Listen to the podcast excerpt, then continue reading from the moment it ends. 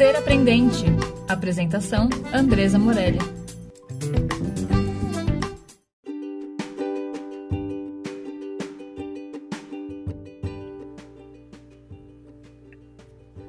Olá, estamos aqui hoje para mais uma conversa, para mais um espaço de diálogo é, que apoie a gente a pensar juntos aí os próximos passos, pensar sobre o que é educação, como é que a gente ressignifica essa palavra, ressignifica o espaço da escola. Então, Peter Senge traz no livro A Quinta Disciplina é, as cinco disciplinas das organizações aprendentes, que são domínio pessoal, modelo mental, visão compartilhada, aprendizagem em equipe e visão sistêmica. Para o SENG, as organizações aprendentes precisam ter essas cinco disciplinas, porque só assim elas conseguem aprender com elas mesmas e dar conta dos desafios que vão aparecendo. É um livro que, a priori, parece que não tem nada a ver com educação, mas que tem tudo a ver com educação. É... E a gente propõe aqui no podcast esses espaços de diálogo, onde a gente tem diversas pessoas que pensam de formas, ora parecida, ora diferenciadas, pensando juntas sobre as saídas aí desse espaço aprendente que é a educação.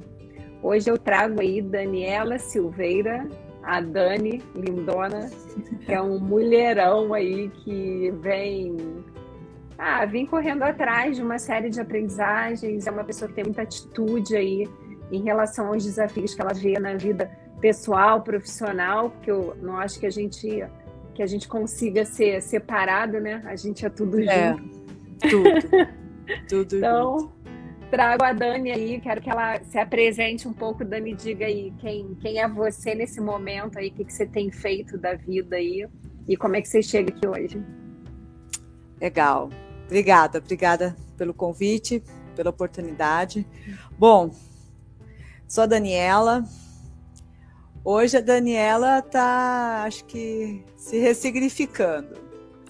É, eu sou do Rio Grande do Sul, tenho uma alma muito cigana. Desde cedo entendi que eu não ia ficar onde eu nasci. Eu sempre tive essa inquietude e esse desejo de desbravar. É, tive uma, sou filha de professores e que fizeram de tudo para não ter uma filha educadora. Até o último suspiro, eles fizeram de tudo para não ter uma filha educadora, porque eles sabem exatamente isso que a gente vive, Andresa, que é a questão da entrega. Né? A gente se entrega demais, absurdamente, ainda mais quem é transparente, como tu disseste, de atitude, né? não consegue vestir uma máscara e brincar de educação, não consegue. Então eles fizeram desde cedo a tentativa de não me deixar ser educadora. E obviamente não deu certo. Estou aqui na educação há 21 anos, né? Estou na escola pública da rede estadual há 15 anos. Estou na rede particular do berço, né? Porque os meus pais é, fundaram uma escola de ensino comercial e foi lá que eu entendi que eu tinha que ir para a educação. Né? Foi lá a minha primeira oportunidade de emprego, foi lá que eu vivenciei entrevistas de emprego, como se busca um profissional, como se forma um profissional de educação, qual é o perfil. E eu tive a honra de trabalhar com os meus pais, sendo educadores e sendo mantenedores então, lá eu achei, desperto, esse é o meu propósito. Eu estou aqui para formar pessoas e, e eu não vou romantizar. Eu estou vendo aqui com meus pais que é difícil. E eles tiveram essa escola por mais de 30 e poucos anos. Eu saí bem antes dela, dela fechar, né? Fui buscar os meus caminhos e mas fiquei junto com eles, né, no propósito da educação. Nessa, nessa caminhadinha de 21 anos, eu achei a psicopedagogia, porque eu comecei a a viver em outros lugares. Eu vivi no Ceará, vivi no Rio de Janeiro, né? Lá no Rio Grande do Sul tive o contato com uma galera que, digamos assim, uma cidade que abraçou um presídio. E aí eu fui ser professora para os filhos da galera que cumpria pena. Então eu tive várias oportunidades que me formaram e aí a psicopedagogia começou a ser o caminho que que fazia sentido para mim, mas eu ainda não conseguia me ver como psicopedagoga, sabe? Não conseguia ainda ver a, a relação com a aprendizagem de, diante de tanta desigualdade social, cultural, tanta dor. E, e aí eu quis trabalhar um pouco isso em mim. E é engraçado que enquanto mais eu buscava entender isso, eu começava a olhar para o meu processo de aprendizagem, que eu sempre fui de escola particular, eu sempre estudei em escola particular. Porém, eu fui a única filha que estudou em escola particular. As minhas irmãs, elas iniciaram na escola particular e logo depois elas foram para a escola pública. Então eu tinha um olhar, elas tinham outros, eu tinha uma mentalidade, ela tinha outras. E eu ficava, gente, que loucura isso, né? E eu comecei a entender o jeito delas, elas me entenderem, e junto com isso eu também cruzava com os alunos, com as famílias. Eu ficava, gente, a escola forma mentalidades. Ela reproduz mentalidades. E aí eu comecei atrás da escola que fazia sentido para mim. A escola que eu queria vestir a camiseta, sabe? Cara, como doeu isso? Como doeu? E a psicopedagogia andando comigo, me incomodando. Quando eu entrei na escola pública aqui em São Paulo como educadora, e aí eu entrei, obviamente, numa escola que tinha a ver muito com a educação especial, que até então era educação especial. Né? Tinha uh, muitos alunos deficientes auditivos, muitos. Tinha muito aluno com deficiência intelectual. E aí veio a inclusão com força. E eu dei graças a isso, né? Porque eu tenho uma irmã que, que vem desse contexto de inclusão, né? E aí eu comecei a ver e lidar e ter que atuar com esses sujeitos todos. E eu falei, gente, eles têm muito mais para me ensinar do que eu para eles. E aí a psicopedagogia começou de novo a bater em mim. E aí eu falei, cara, essa é minha bandeira eu gosto da, dessa coisa. E aí, nesse meio tempo, eu a minha vida pessoal deu uma virada e eu comecei a focar só em mim e buscar a tal da escola, né? Porque eu não, eu sou uma mulher determinada se eu botei que eu ia achar uma escola para vestir a camisa, cara, eu vou ter que encontrar. Porque eu vim de uma escola assim, né? Meus pais fundaram uma escola assim.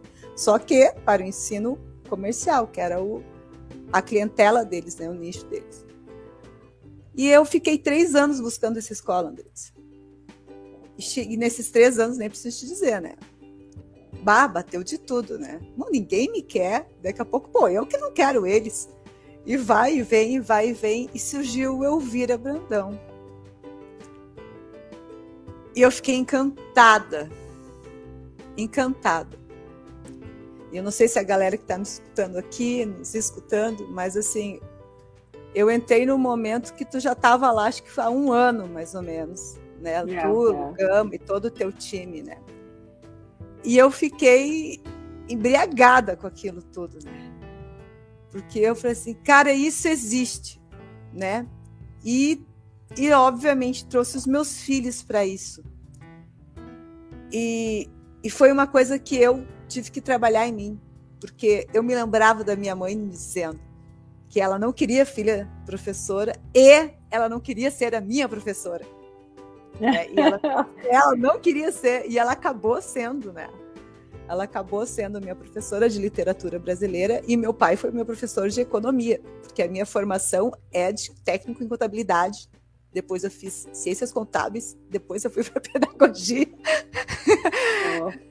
Eu fui para pedagogia, depois eu fui ser empreendedora do ramo de festas. eu fui e fui indo. E aí eu me vi, puxa vida, cara, vou trazer meus filhos para eu vir a Brandão, mas eu estou me vendo muito na fala da minha mãe, né? Não quero ser professora dos meus filhos. Eu quero ter o meu lugar de fala ainda como mãe, não como professora. E, e deu certo, né? Deu certo. Consegui desapegar disso e consegui desconstruir isso. Então, respondendo a tua pergunta inicial, eu sou esse movimento todo que busca sempre significado, que busca sempre se encontrar, buscar sentido, porque eu sou isso. Eu sou extremamente racional. Tem muito da emoção, tem muito da sensibilidade, as coisas me tocam absurdamente, mas assim, eu tenho uma meta e eu tenho uma, algo a cumprir. Então, eu senti que quando eu entrei na escola a primeira vez, né, na escola dos, que era dos meus pais, e me vi participando de um processo seletivo de uma, de uma professora, né? Até então, a minha mãe estava entrevistando uma professora. Ela entrevistou eu ali, né, redigindo a entrevista, né?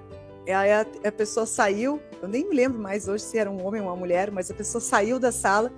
Aí a minha mãe olhou para mim e falou assim: "Este não serve". Ah. Eu, ok, né? Ok, botei no currículo no lado. E ela sabe por quê? E eu, ela, porque ele não deu certo em área nenhuma e veio para educação. E é o contrário.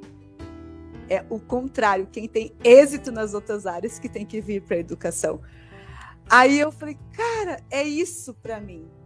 É isso para mim. Então, para Dani, hoje de 2021, a fala que eu escutei lá em 1995, 94 da Selma é o que me move até hoje, né? A educação não é para amadores. Né? A educação é para guerreiros, competentes, pesquisadores, inquietos, insatisfeitos, incomodados né? e muito preparados. Né? Nós somos muito preparados. Então, muito se eu respondi né, a pergunta. Muito legal, muito legal. Porque a minha história também é muito essa, né? Eu venho do mercado financeiro e chego na educação, né, muito por vontade aí, por uma escolha total de, de não querer estar ali, querer vir para a educação. E o quanto é importante, assim, que bom trazer isso.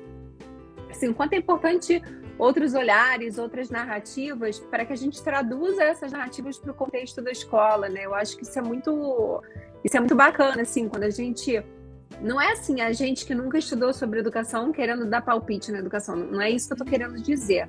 Eu estou querendo dizer é como é que a gente consegue se conectar com, com diversas linguagens, como é que a gente consegue se conectar com, com diversas realidades e trazer isso para a educação, para a educação não ficar é, nesse contexto isolado, como se não fizesse parte das outras uhum. realidades, né? Então eu acho que isso é, uma, é algo bem importante aí para a gente trazer. E quando eu vejo essa, esse lugar aí que a gente fala, né, para onde vai a educação, é, a educação não acontece só na escola, né? A escola é, é um espaço educador, mas a gente precisa trazer aí outras narrativas, né? Então, é. quando, quando você olha para isso aí, né?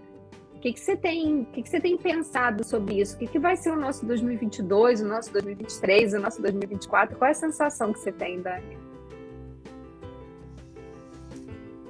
Eu acho que agora é o momento decisivo, sabe? Eu acho que há muito há muito, muito tempo a gente fala, a gente busca transformar, inovar né, a educação e eu acho que esse grande catalisador de história que a gente está vivendo, que é a pandemia, vai ser um recurso. Vai ser um recurso. É, não vai ser a chave, mas ela vai ser um recurso, porque se pensa, se a gente não buscar trazer a prática social para a escola, a dor, a, é o contexto para a escola e levar a escola para os outros contextos não vai acontecer. A gente vai ficar sempre no, romantismo, na idealização. Eu acho que o caminho, o caminho é esse, é o trabalho em conjunto por algo, sabe? Não queremos mais é, e chega de de uma escola que dita. A escola não dita nada, cara. Ela é, ela é uma busca, uma busca muito forte, sabe? Não sei se você me entende. É uma busca muito forte, porque eu sou, eu só sofri na escola. Eu só sofri. Eu sou uma pessoa assim que quando eu escolhi colocar os meus filhos no Elvira Brandão foi justamente, que é a minha realidade, né? Não sofrendo o que eu sofri. Como é difícil resolver um problema. Nossa, como é difícil resolver um problema. Eu sofro para resolver um problema. Eu me desgasto para resolver um problema. Então, por quê? Porque eu, vi, eu vim de uma escola onde tudo era muito fechado. Agora, onde eu estou na escola, onde eu busco o pai para perto, a mãe para perto, a psicóloga para perto, a TO para perto, a menina que está fazendo a segurança para perto, o pipoqueiro que está ali na escola para perto, é, é fenomenal. Eu acho que a nossa escola agora não tem mais muro. Eu não vejo mais, por exemplo, é, ensino médio na escola. Eu não vejo mais, eu vejo a galera de casa. De casa estudando. Eu não vejo mais esse aluno lá. Ele vai estar tá lá sim para fazer ponte. Mas eu não vejo ele batendo cartão todo dia lá. Eu não vejo. Eu nem sei se vai estar tá a galera dos anos finais lá. Mas o ensino médio eu já não vejo mais lá. De verdade. É, eu sou da educação básica. Né? Eu, eu escolhi a educação básica para mim, porque eu gosto de, da formação, eu gosto de desenvolvimento humano, então eu aposto nos pequenos.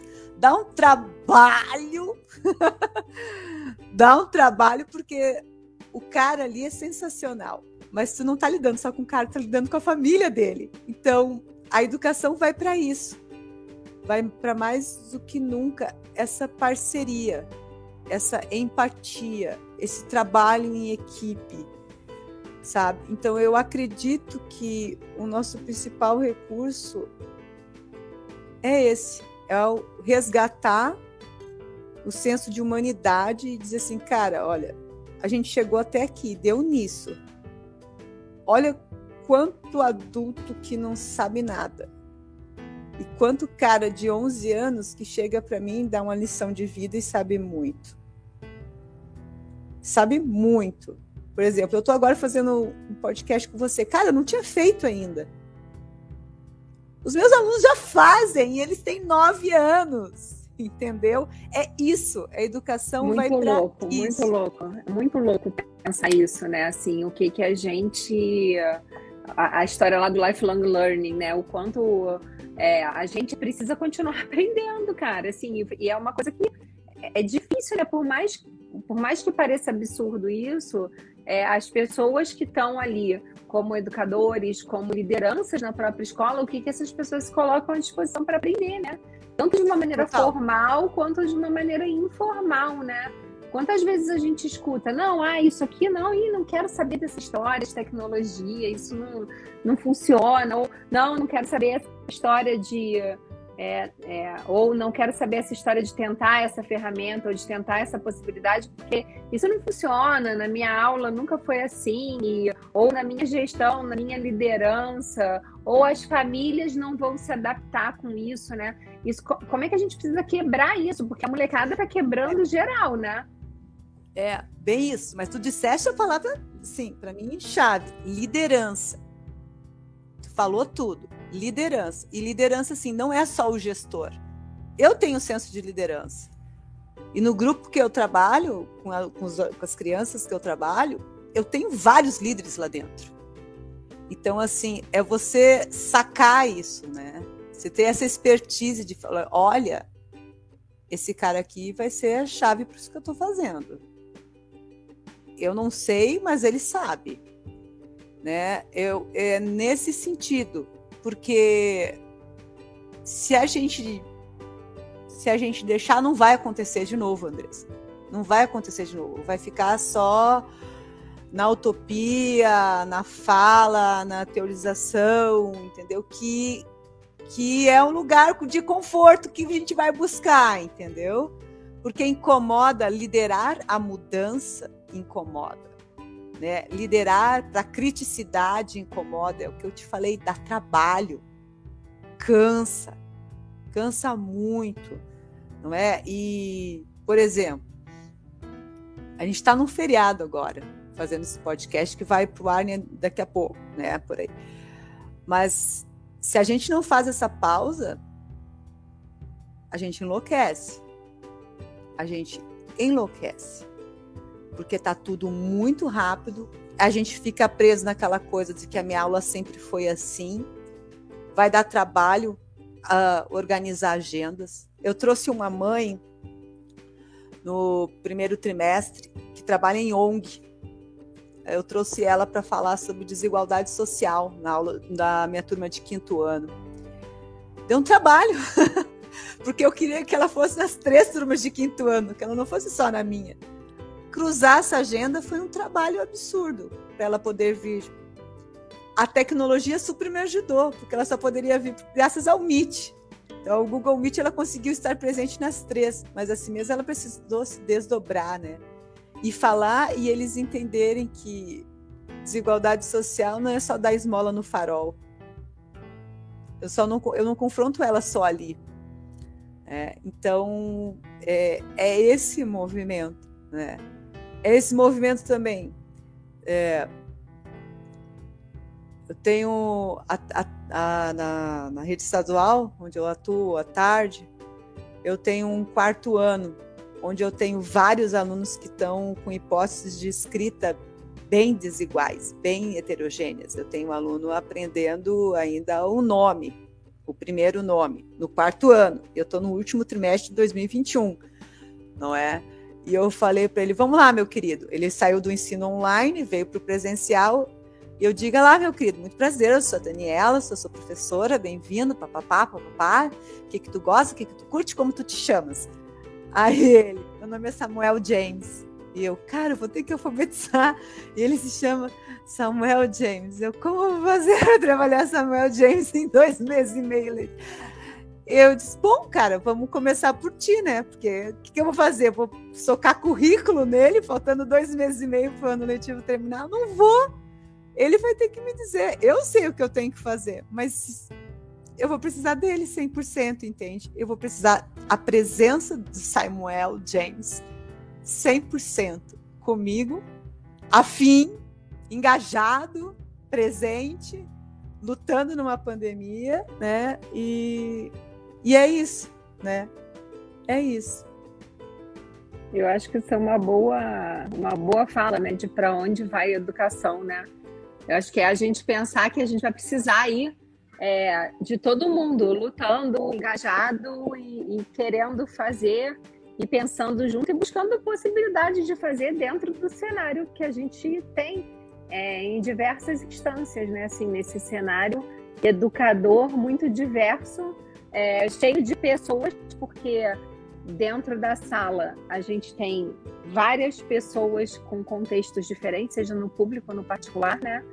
Então uhum. eu acho que é e a gente pensar o quanto a gente também tá topando tá ali, né? E, e, Sim. E... Exatamente o que tu falou. A gente tá topando tá ali, porque o que eu hoje, hoje eu acordei não tava legal. Aqueles momentos que tu fala assim, o que, que eu ainda tô fazendo aqui? Né? Como eu te disse, eu sou bem cigana, né? Eu te falei lá no começo. Eu me mudei 12 vezes. 12. Aí eu, recomecei algumas vezes, então eu sou expert em buscar, né? E eu falo, cara, o que, que eu ainda estou fazendo aqui, né? Acho que acreditando nisso, né? Acreditando que eu sou um sujeito histórico, que eu estou buscando hoje me ressignificar para ser uma Daniela melhor, ser uma educadora melhor, né? E agora, né, uma psicopedagoga melhor também, vendo a galera se desesperar, né? E dizer assim, eu não consigo, eu não sei, e você pegar na mão e dizer assim, ah, eu também não sei, mas a gente vai junto.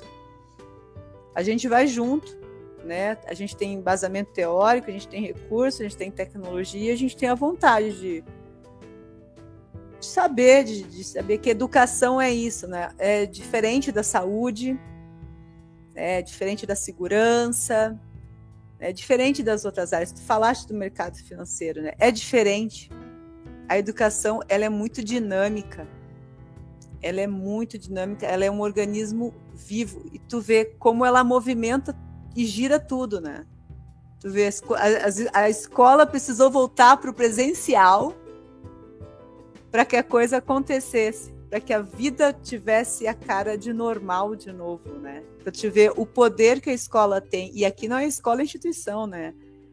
É escola assim como como poder, né? É o poder que a escola tem. Não, e a gente olha para o Brasil com toda essa diversidade é, que a gente tem, é, São Paulo voltou em outubro de 2020, não é isso? Exato. É, São Paulo voltou em outubro de 2020. Isso. Mais ou menos junto com o Rio de Janeiro ali, que também voltou uhum. nessa época, né? A gente. Uhum.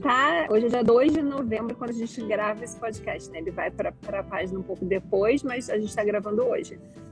É, Juiz de Fora voltou outubro é, de 2021. As crianças não tinham colocado os pés na escola até quatro semanas atrás. Tu vê que loucura, né? É tu aprender agora, reaprender a ser um, um ser sociável, né? Tu vai ter que interagir, cara. Isso e é você louco. vê, isso em São Paulo ficaram fora da escola de março a outubro. É, foram meses aí, né? Aqui uhum. ficaram fora da escola de março do ano passado até outubro desse ano. Imagina, cara, o sócio emocional batendo aí com força, né? É isso, educação em todo mundo, agora. Nos educadores, é nas lideranças, no próprio espaço da escola se reconfigurando agora, né? A gente ficou mais tempo ainda do que São Paulo para voltar, né? E a gente não é. tem essa dimensão do que acontece fora, né? É exato, a gente não tem, porque a gente fica muito absorvido, né? Totalmente uhum, absorvido. Uhum. Porque é o que eu te disse lá no começo, é a entrega, né? Educação é entrega, é mergulho, é, é kamikaze, gente. É coisa realmente assim, para quem é muito forte. Então, receber esses estudantes é estratégia, né? Receber, receber, entender como é que eles estão, né? Mapear todo mundo, entender. É, é isso, né? É bem Dani, isso. Como gente... você, como você conta uma história é, de uma escola abrindo. Imagina você estar tá hoje contando a história de como a escola abriu em fevereiro de 2020. Em fevereiro, a escola estava lá começando. O que, que era a escola, né? O que, que era, o que, que acontecia nesse espaço lá antes da pandemia? Como é que você contaria essa história? Olha, essa é uma ótima pergunta como a gente contaria essa história? Nos apoiamos do, vamos lá, vamos nos apoiar numa narrativa de conto, né? Era uma vez, era é. uma vez um ano letivo, né? que tinha lá uma protagonista, dona escola de muita experiência, que tinha uma pupila muito especial, que é a que, que, que são os estudantes, né? Que é o motivo da gente estar tá lá são os estudantes. E aí eu acredito que a dona escola perdeu o chão. Eu acho que foi isso. Ela perdeu o chão e ela teve a chance de mostrar quem são os personagens dela, quem são os agentes da escola, né?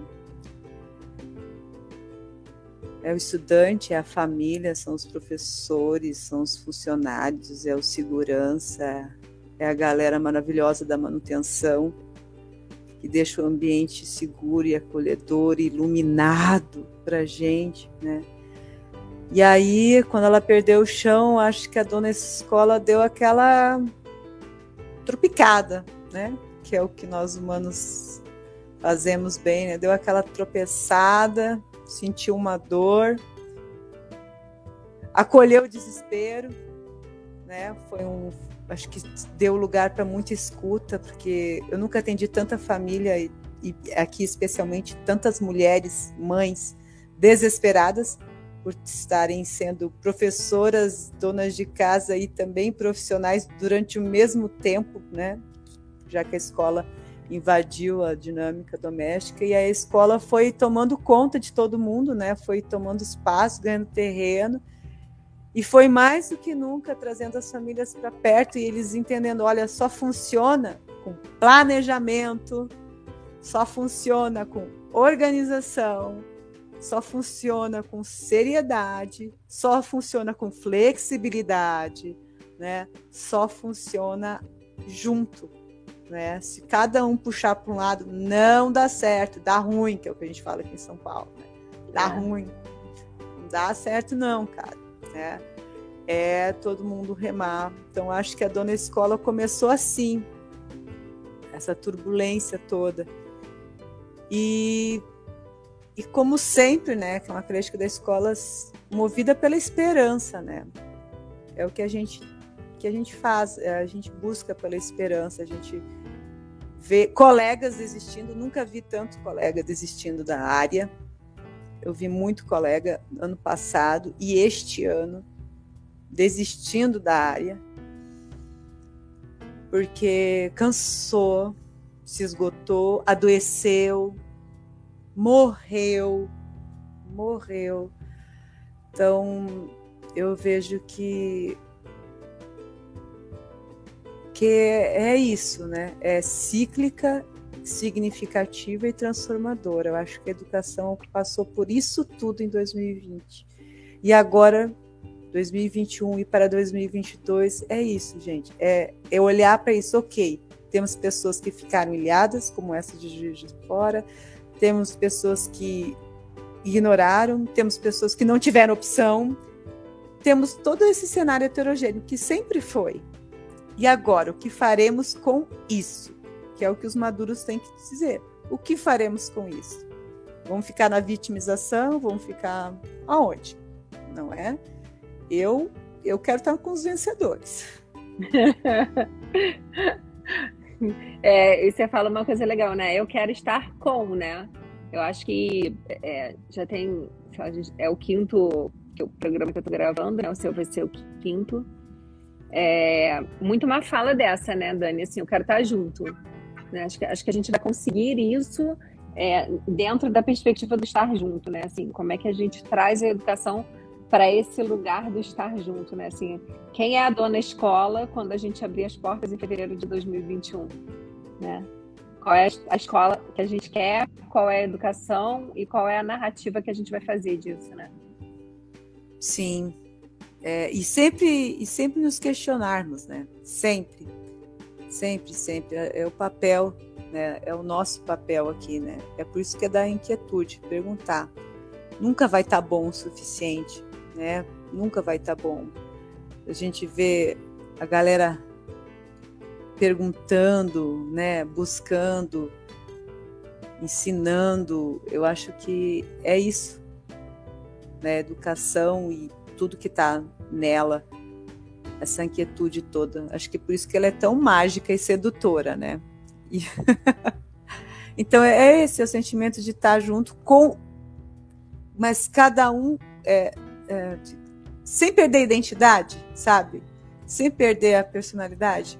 Cada um vindo com o que é, com o que tem.